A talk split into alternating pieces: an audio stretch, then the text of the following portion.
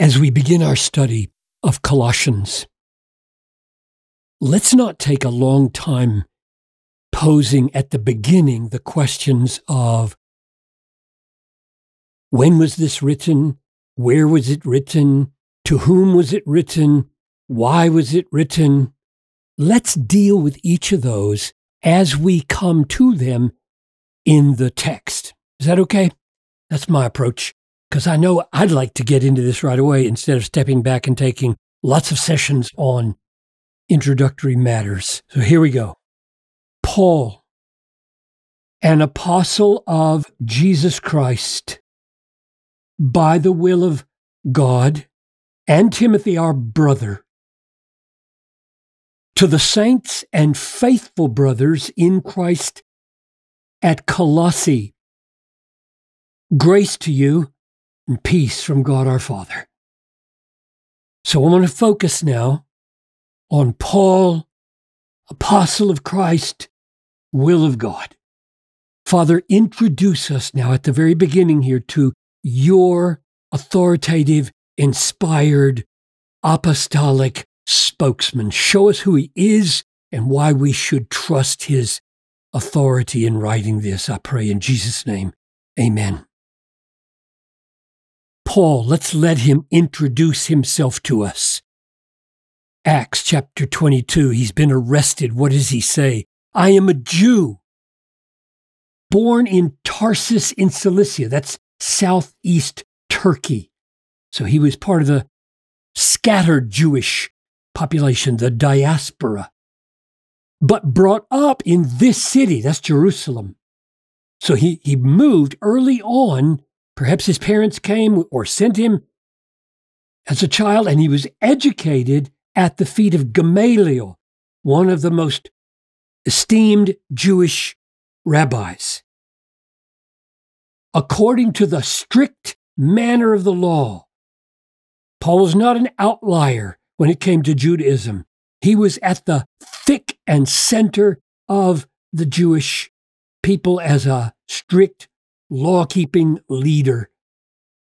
The law of our fathers being zealous. He wasn't passive in his commitment to the law and God as he understood him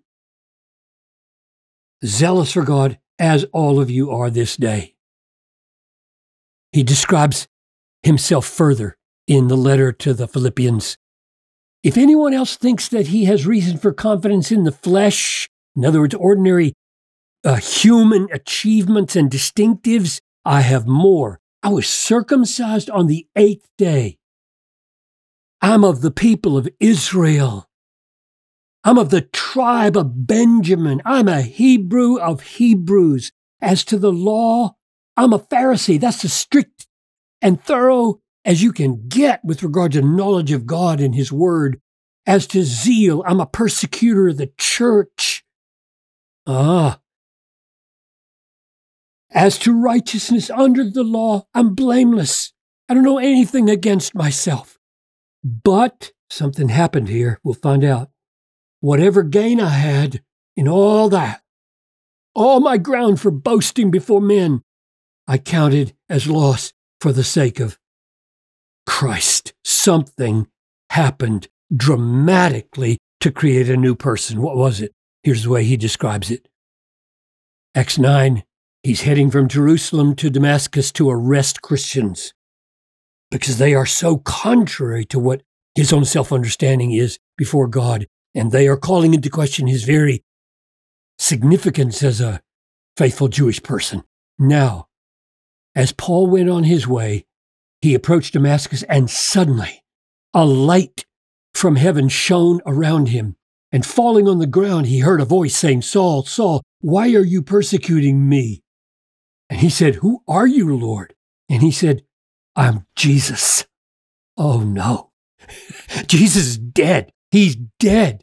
He cannot be alive. If he's alive, my life is utterly going in the wrong direction. I'm Jesus, whom you are persecuting. Rise, enter the city. You'll be told what you are to do. I mean, this is absolutely sovereign takeover, right? We're no, there's no negotiation going on here. You're mine, Paul.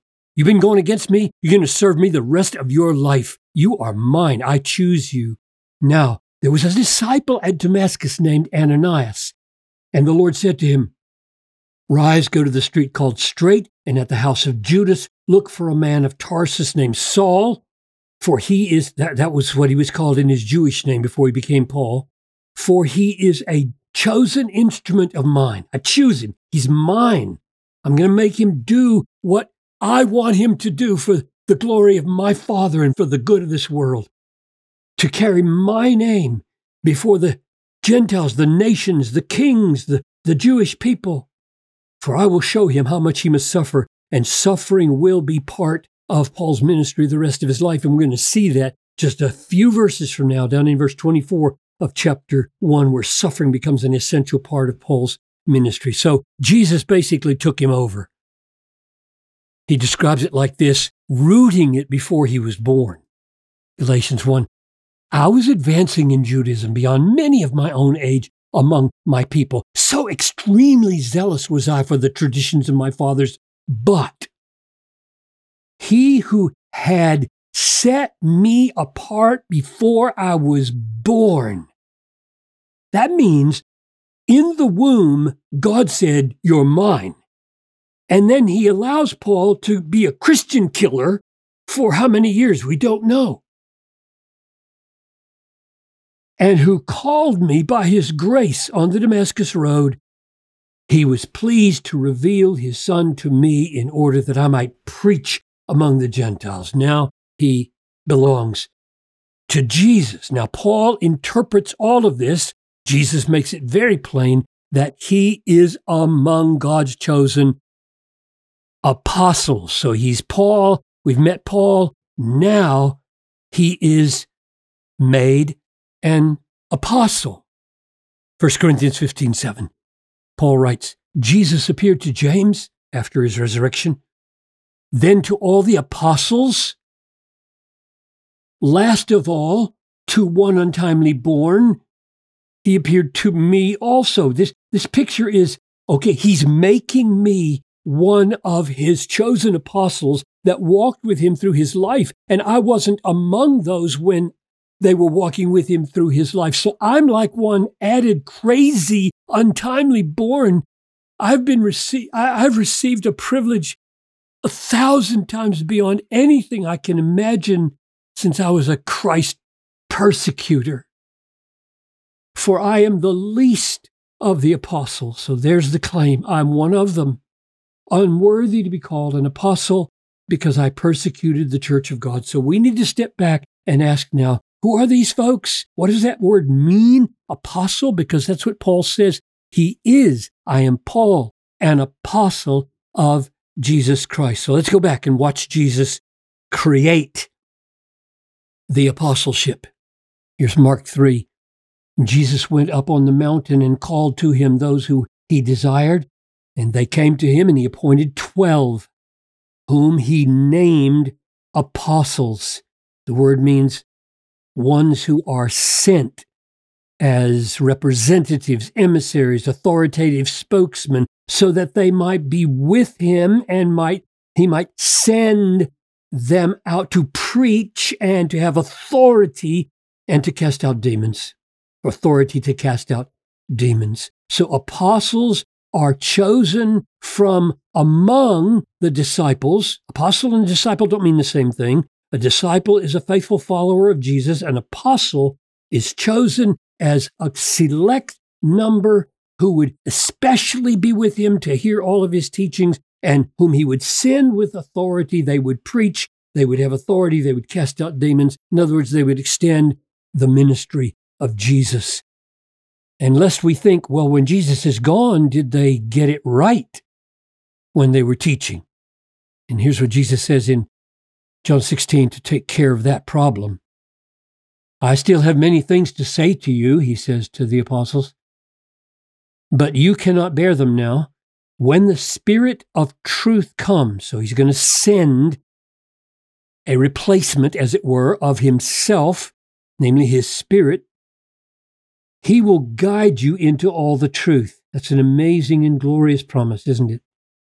He's going to guide these apostles into the truth so that when they write, we may have a foundation to stand on. For he will not speak of his own authority, but whatever he hears, he will speak, and he will declare to you the things that are to come. Did the apostles, did Paul think he was a subject of that blessing? Yes, he did. Here's what he says in 1 Corinthians 2. Now, we have received not the Spirit of the world, but the Spirit of who is from God. So this is a fulfillment of John 16 that we might understand the things freely given to us by God, and we impart this in words not taught by human wisdom. What we read in the apostolic writings is not mere human wisdom, but taught by the Spirit. This is a claim of divine inspiration for the apostles, interpreting spiritual truths to those who are spiritual the upshot of being inspired by the Spirit, not speaking as a mere human, is authority. Listen to this amazing claim. If it's if if he's not inspired by God, this is outrageous. If anyone thinks that he is a prophet or spiritual, he should acknowledge the things that the things that I am writing to you are a command of the Lord. If anyone does not recognize this, namely that I'm speaking for the Lord, he's not recognized. That is amazing. That means the apostles were the final authority under God in the early church. Even prophets must yield to the authoritative teaching of the apostles, which means that with that kind of inspiration and that kind of authority, they become the foundation then of the church and of our lives. So then, Paul writes in Ephesians, You Gentiles are no longer strangers and aliens, but you are fellow citizens with the saints and members of the household of God. But that's built, that household that we are a part of is built on the foundation of the apostles and prophets, Christ Jesus himself being the cornerstone. The apostles, along with the prophets, are the foundation of the church. Now, summing up, back to Colossians 1. I am Paul, that's who's writing to you, the book, the letter to Colossae. I am Paul, the Jewish rabbi, the hater of Christians, dramatically gloriously, mercifully converted on the Damascus road in accordance with the will of God that had been exercised over my life as soon as I entered my mother's womb by conception. He had, cho- he had chosen me. And in choosing me, he appointed me to be among his apostles namely the apostles of Jesus Christ, which means that what Paul is doing here is laying a foundation for us. He's in these words right here, apostle of Jesus Christ by the will of Almighty Creator God, he is saying, pay attention to what I have to say. This is the very word of the risen Christ. This is the word of God. This is the foundation of the church. This is the final authority of your life.